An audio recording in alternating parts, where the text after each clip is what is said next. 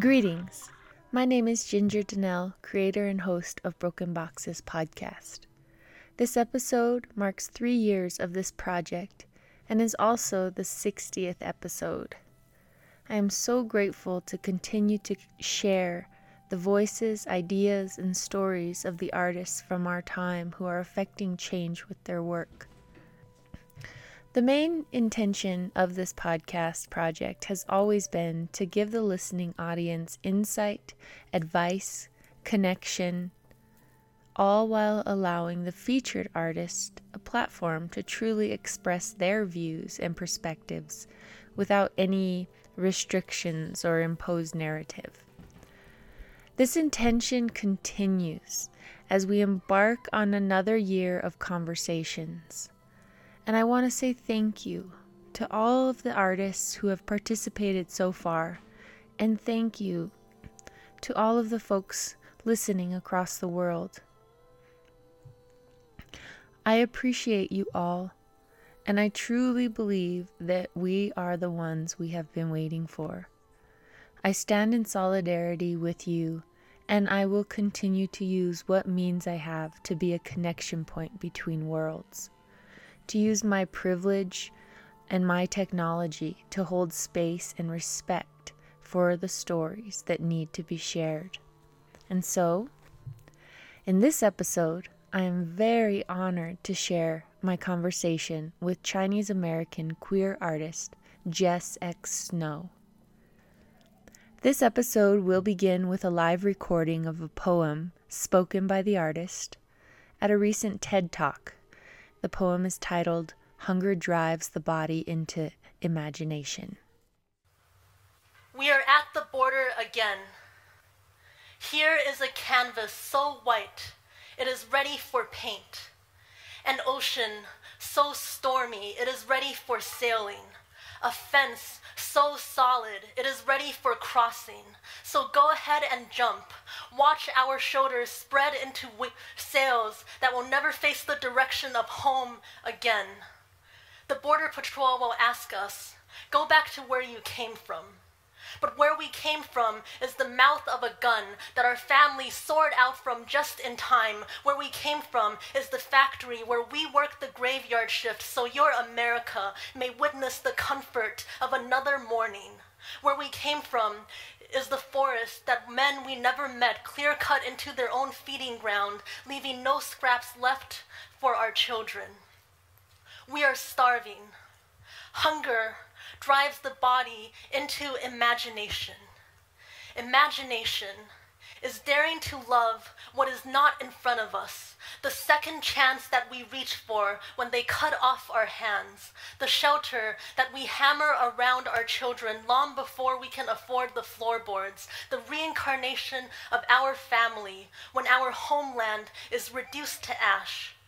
So what then is immigration?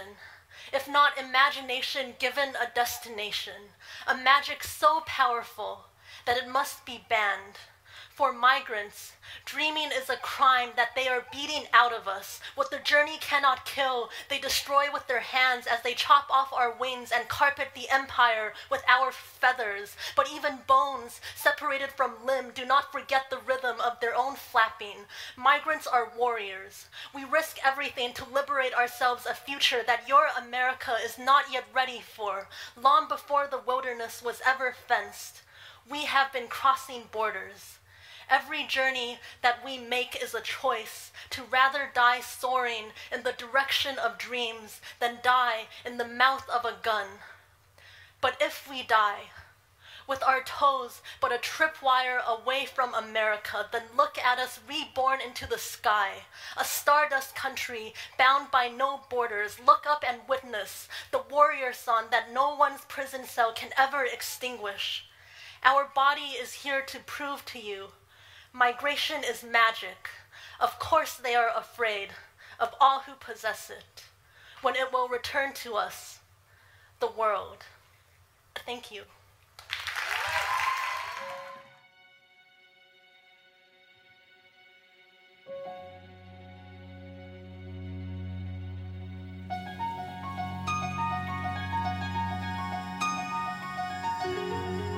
My name is Jess X Snow, and I'm a queer Asian American filmmaker, artist, and poet. And primarily my work is about making uplifting queer communities of the diaspora and working in solidarity with my friends who are from all parts of the gender spectrum and come from all over the world on activist projects together that, and just like working together to use art as a way to open a world that we want the next generation to be able to live in sustainably, I guess, whatever that, and I guess that could mean so many different things. And yeah, I guess that's the introduction. And what does your like artistic practice consist of? I think that sounds like such a small question compared to what you just like opened up to us, but maybe let us know, like, what does a week in the life of Jess consist of? I wish that like I had like a good answer that sounds like I have a very organized artistic practice, but I really don't. But I feel like I'm constantly in the process of trying to balance my time with like commissioned projects or like projects in service of social movements and work that I'm doing for my own healing. And I'm trying to bridge, I guess, like work that feels really healing for me with work that could potentially be healing for other people as well. I guess I'll write poetry on the subway, and I'll write poetry in the spare moments of time that I have when I have something to say. I mostly write poetry for myself when I'm like heartbroken or feeling like a sense of loss about something or just wanting to celebrate queerness, I guess. And then I like am working on a bunch of mural projects with youth communities, primarily like youth of color who do not have access to visual art spaces and are doing murals for the first time. And I do that with like nonprofits or grassroots organizations. And then in between that, I'm trying to work on writing screenplays for a film. I'm recently applied to graduate school because I've just been just really wanting some time to like focus more on one thing, because I always just feel like I'm doing too many things. So I think that's my I'm trying to go to film school because I want to be a film director, and I'm kind of tired of doing so many different things. So yeah, so I hope in the future I'll have a more sustainable practice, but that's it for right now.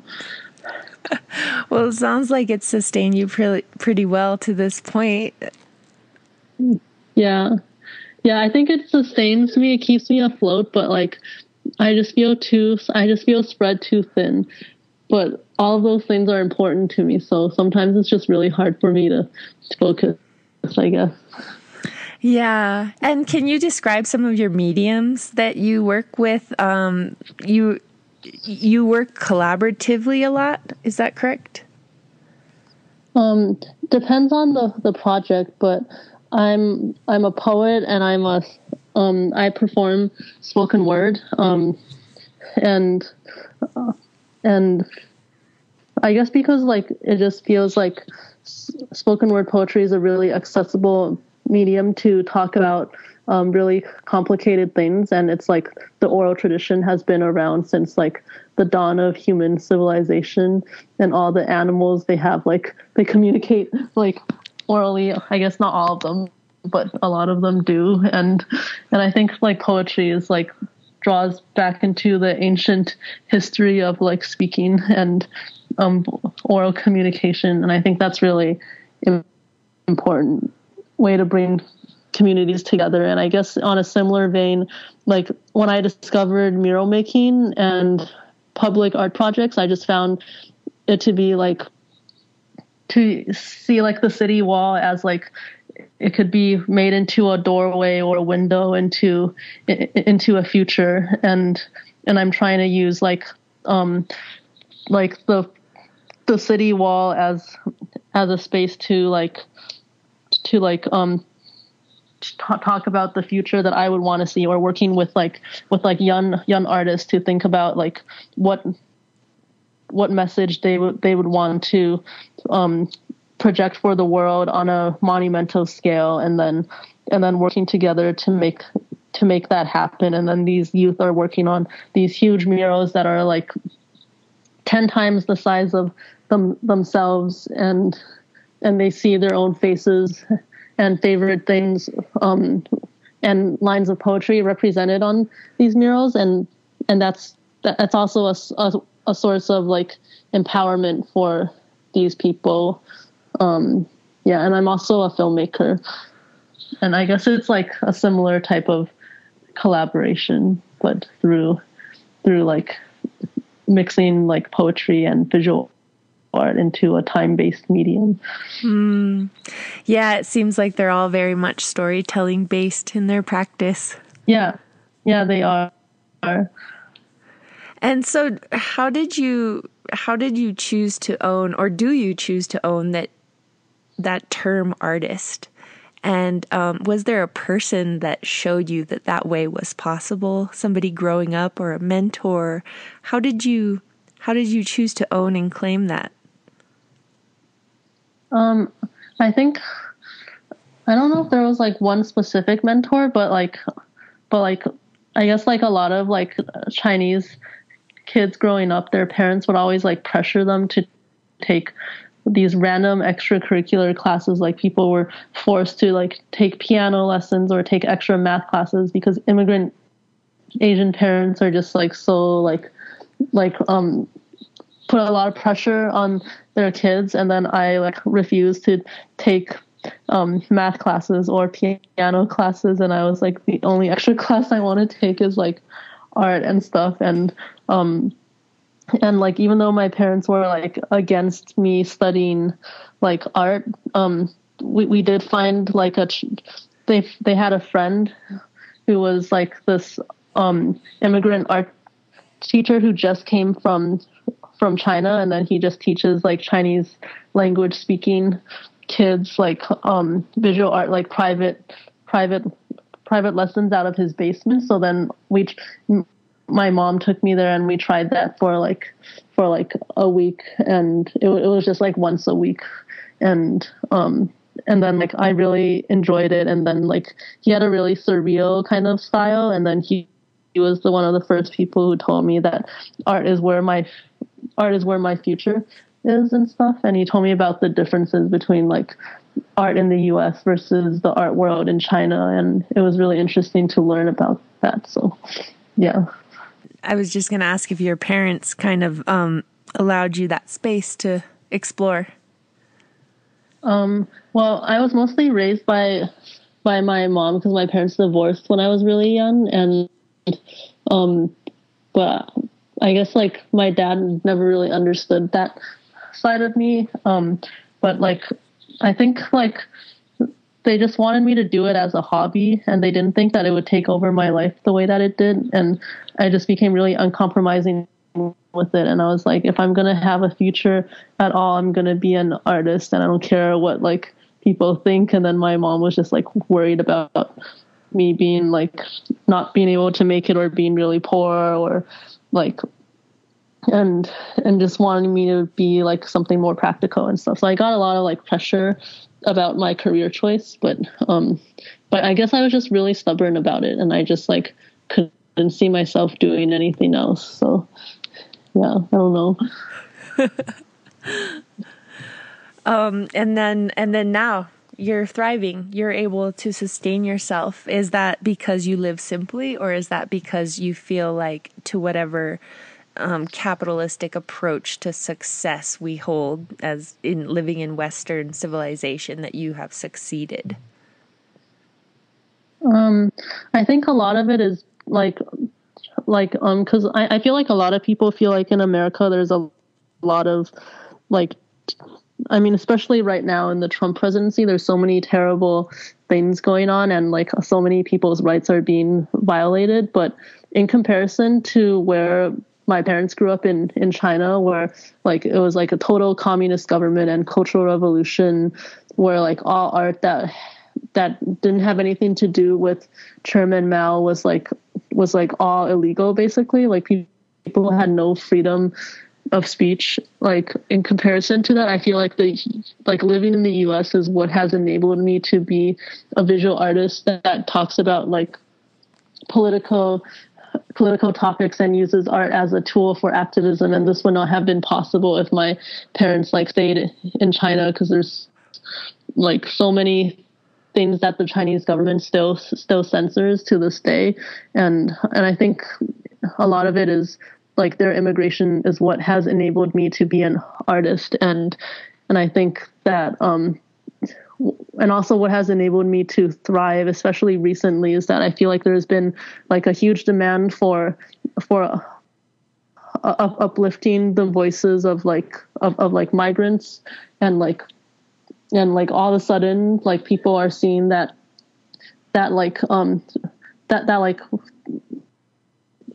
uplifting people of color and queer people and like migrants and all the marginalized groups is like super important to in order to like for the survival of culture and stuff. And like, it's unfortunate that right now there's more of a demand than before, but I think like the recent activist movements have been part of what has enabled me to have an audience and have a demand for my work, because there's also a lot of students right now who are really hungry for activist art and people to look up to. So I make a lot of my living like speaking at universities, because there's like these student groups that bring me out, and I think that's really inspiring, because if they are the future of this country, then it reminds me that there's still hope, I guess. So mm-hmm. I guess that's the complicated answer. Yeah.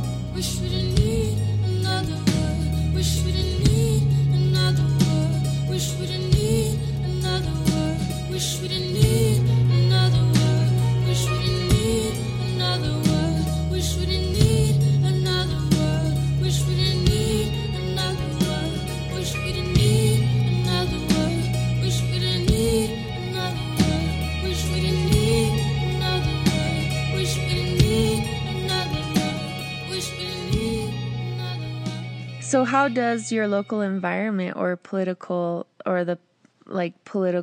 temperature of where you are feed into your work?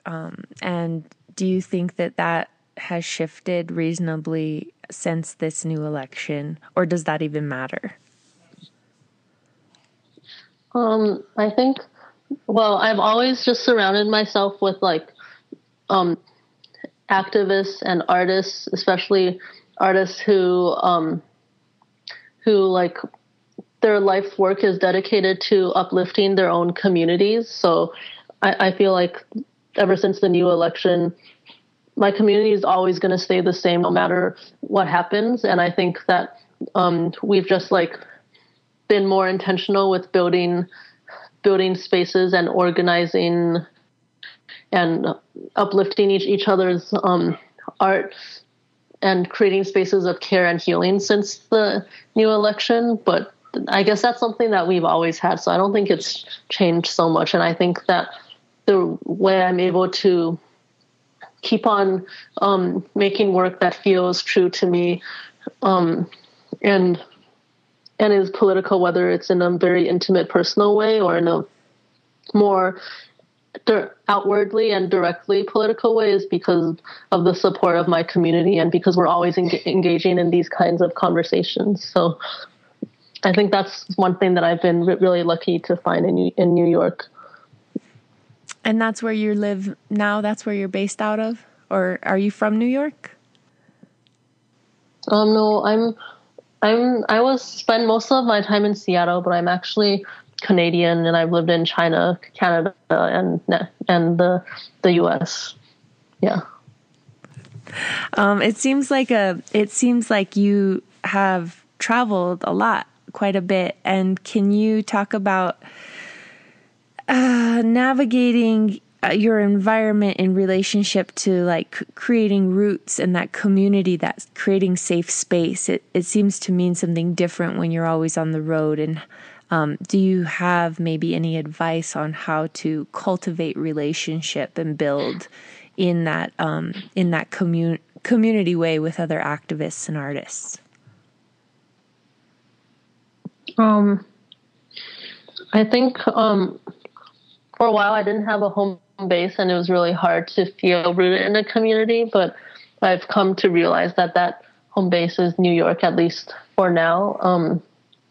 And I think a lot of the times me moving and traveling, like when I was growing up, so much of it was not by choice. It was because like my parents divorced, my mom immigrated to the U.S. to be with my aunt, and then I just followed her, and then she lost her job multiple times, and then she just moved to many different states. So I was moving probably like 12 times when I was growing up, and then I'd always have to go back to Canada to see my dad, and then back to China to see the rest of my family. So a lot of it is because my family is divided by like borders and stuff. And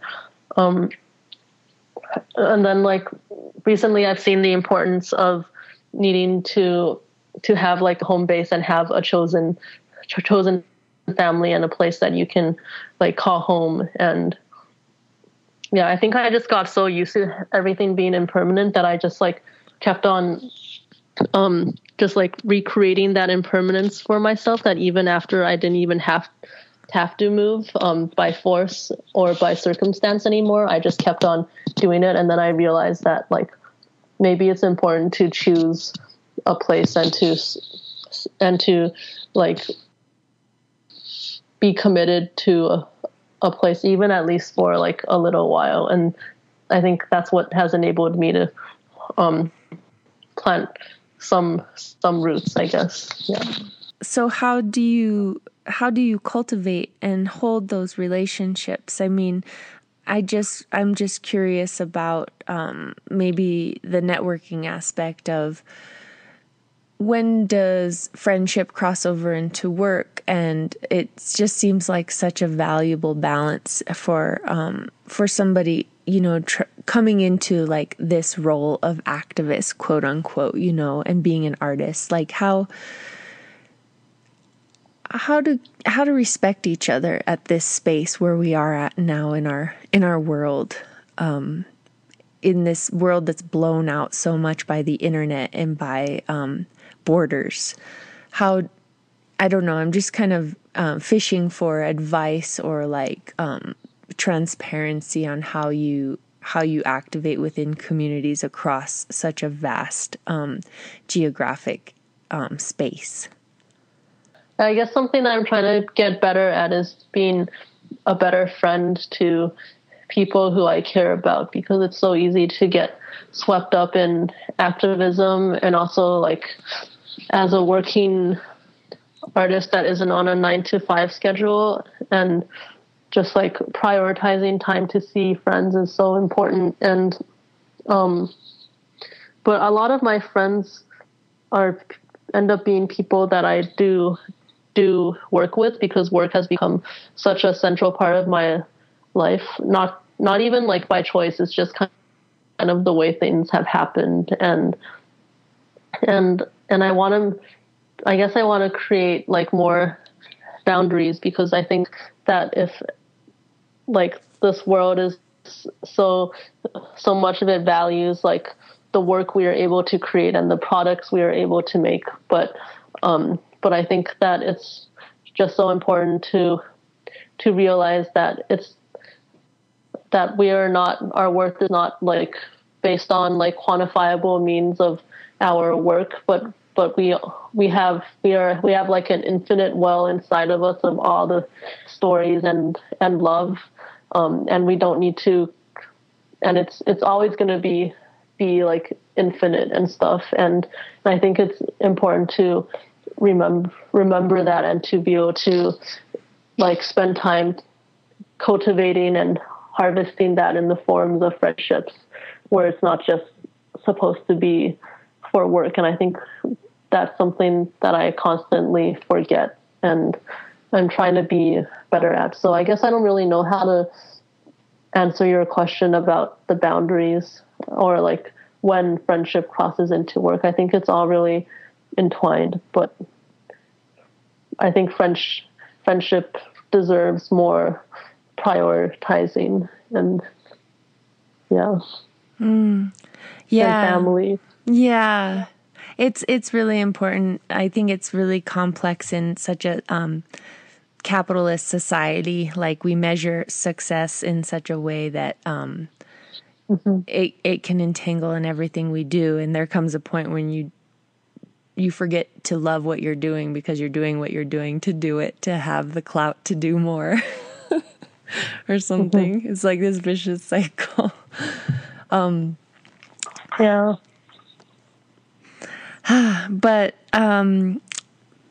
But it seems like self-care is important when you're somebody who's working in such a whole system way. And do you have things that you do to take care of yourself? What's your self-care strategy? It used to be really good, because I was really heartbroken for a while, and then I would like meditate every morning and like go on runs and stuff where I would have a lot of space to think. But then like ever since my heart has become healed, I kind of like have lost that habit. And I think it's sometimes like I feel like because I just feel like the society never really teaches us how to like take care of ourselves. So then we end up being in these rock bottom situations where if we want to even like keep living, the only way to do that is to take care of ourselves. And I feel like I don't want to be in that situation again. And I'm trying to figure out a way to cultivate like a daily ritual of self-care. And I think the first thing that I'm trying to focus on to do that is to create more time for me to do like work that is for me, or even like not even work, just like things for myself, because I feel like I haven't really been able to do that. But when I was in Hawaii with my partner, who's from Hawaii, and then I found a love for snorkeling, and now I want to learn how to be a scuba diver. And I got really into hiking, and I think those are modes of self-care, but I'm learning that we have to really like set aside time for it, or else it's never going to happen. So I don't know. Yeah. It's true. You have to take time for those things that like really give you that joy, that simplicity. And nature is so important. I mean, for me anyway, I'm from Hawaii too, so when you say these things, I just like, oh yeah, I know what you're talking about. Yeah.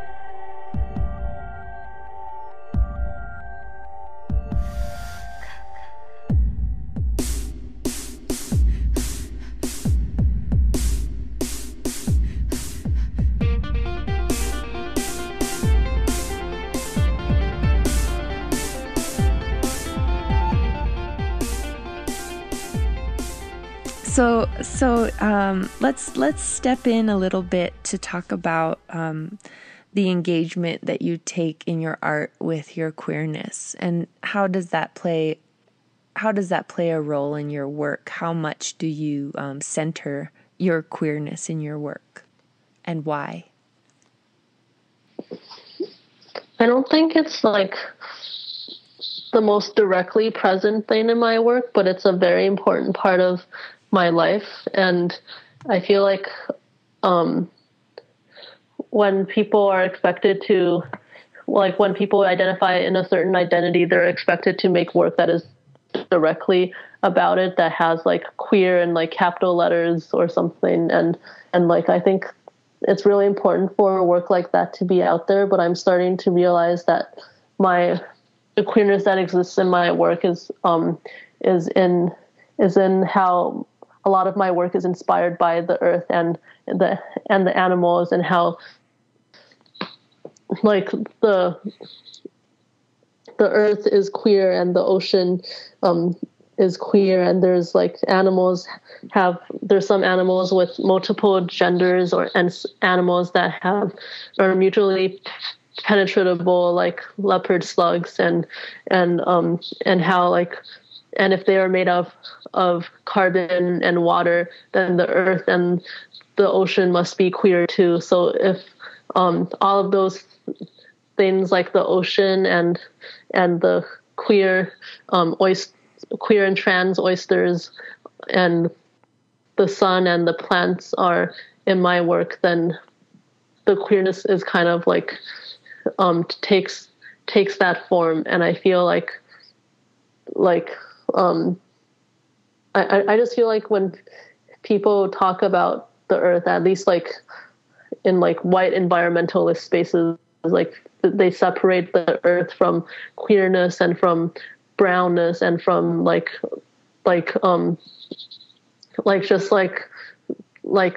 so many like eons of indigenous resistance. And I think the earth is like all of those things. And so I think when I think about my queerness, I think about the ocean and the animals, I guess.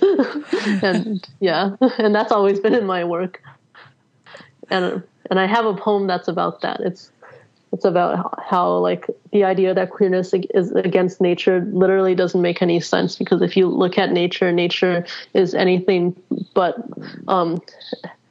heteronormative. Like queerness is the norm. Like everything is the norm. So, I was really interested in talking about your immigration. I was really interested in talking about your immigration work and story as it relates to your art, because it just seems like such a big activated thing right now. Yeah, a lot of people who've never had to think about immigration are all of a sudden tied to it in this way that they've never been before. So I was interested in that more. Maybe I just didn't know how to ask you, but if you have anything you'd like to say, any thoughts or ideas about that further, that'd be cool. If not, no worries. Yeah, I guess like my migration story, a lot of it is just in the poetry though. And I guess I talked a little bit about it earlier. But I also like feel like I don't even feel like my migration story is the most important migration story that needs to be highlighted right now, because there's so many people like who like there's so many refugees and undocumented people who are like whose lives are really at risk right now. And I guess sometimes I feel like they should be the people who are like telling their stories, I guess. Because I don't know, but I do know that like it's important to share migration stories, and when one person does, it also empowers other people to do so as well. But I definitely feel like identify as someone whose life has been divided by borders, and my whole family is divided by borders, and immigration is a huge part of why I'm able to make the art that I'm making now without the fear of like censorship and stuff. And I think, I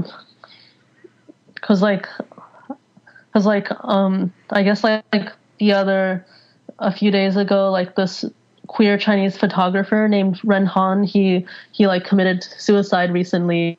And I guess that's something that I just like think about, like, just like the queer artists in China who are trying to make art about like their own reality and their own lives, and how hard it must be when people feel like they must be in hiding like all the time. And I think that my migration story, a lot of it like has to do with trying to communicate with people who are like from a different generation, and also like an entirely different culture where things such as like queerness was like wasn't even a part of people's like vocabulary, and or was just like this really taboo thing, and just like trying to bridge that divide as well as the physical divide between me and like my ancestors and the ways that I feel like I don't belong in the U.S. and I also don't belong in China, and I don't feel like there is a country really that I identify with. So I just feel like that's why I identify with chosen family, I guess. So. Yeah, it's good. It's good to have a safe space like that with people that you get to choose. It's important. Mm-hmm. Yeah.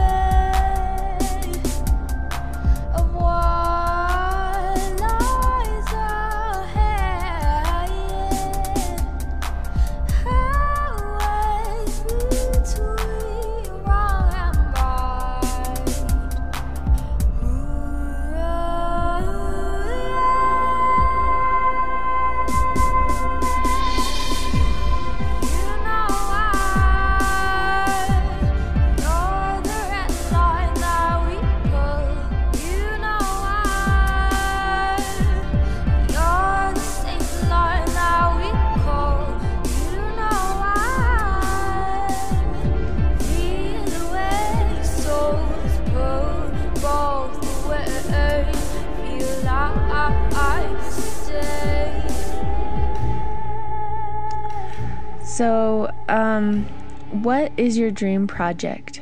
If there was no restrictions on time or money or space, what would you like to create?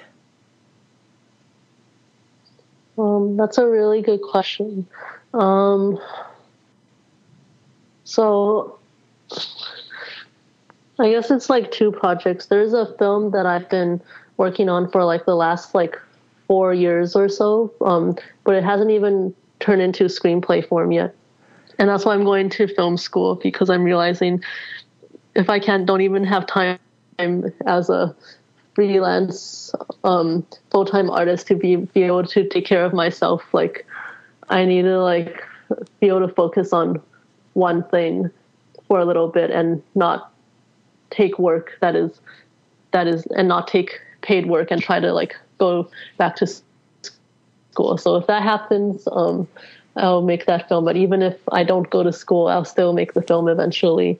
And then I guess the other dream project is to create a mode of film production that works directly with like queer youth and youth of color and indigenous youth to like come together and have them like be mentored by other people in the film crew and work on films together and also work on murals together and have like artist space where like the youth can be a vital part of a filmmaking project But it's not just a film that is like an exercise with the youth. Like, it's a real film that will be screened in festivals, but the youth can have like an experience of being a part of something like that. And I'm not entirely sure how that would work, but I just feel like in the art world, so much of community-based art or art created with communities is not seen as like real art that gets to go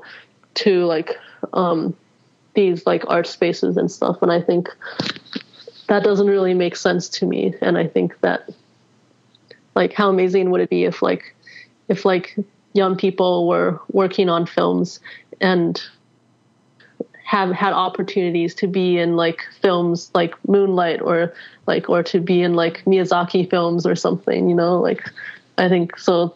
That's my dream project, and maybe it'll take a long time to get there, but yeah. That's beautiful. That's really beautiful. Thank you for sharing that.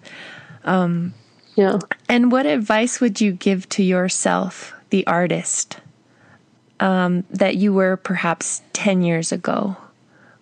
What advice would you give to yourself 10 years ago as an artist? I think that's a good question. I think 10 years ago, I probably would have told myself that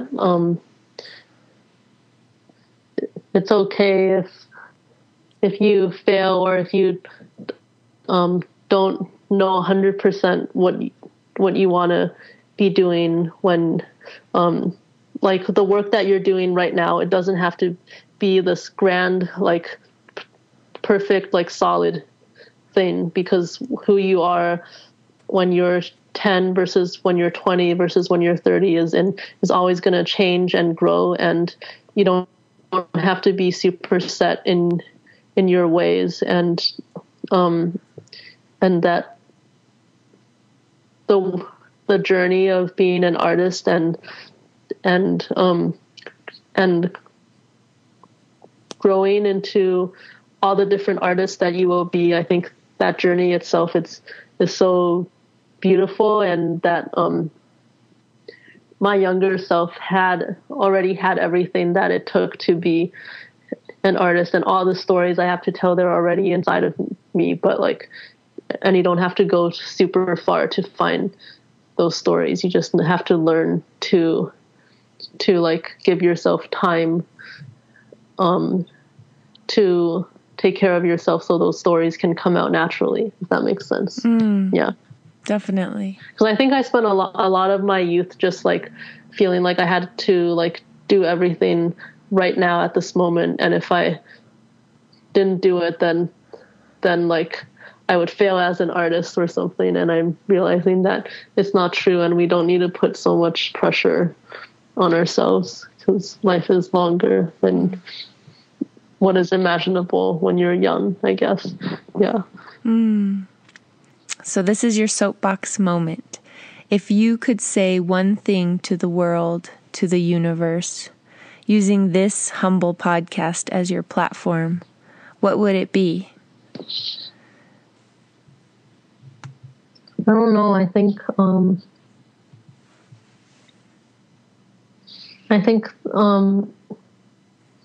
for people who have felt marginalized in some way or another, or have felt like their life is out of control because of the power structures that surround us, I think that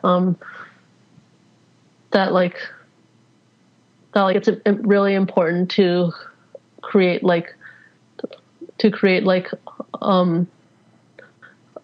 a home, even if it's not a physical home, even if it's just like a home that's within a poem or a piece of art. And when everything is really chaotic around us, the reason why we have art is to create like a center where we want the rest of our lives and our dreams to grow from. And art can be, art can I don't know. It just sounds really corny. I don't know. There's something. Sometimes you need that cheesy corniness, though, because it's real. So, like, don't be afraid. Yeah. Like, what you're saying is so beautiful. Like, please share. Okay. Yeah. I think that, like, whatever that looks like for you, it's important to cultivate your home on a blank piece of paper or a song, and then the more you build on it, it will gradually become more real, and then your life will be a part of it too. Yeah, because that's why I'm still here, I guess, because I always just felt like my everything around me was too chaotic. So yeah, thank you.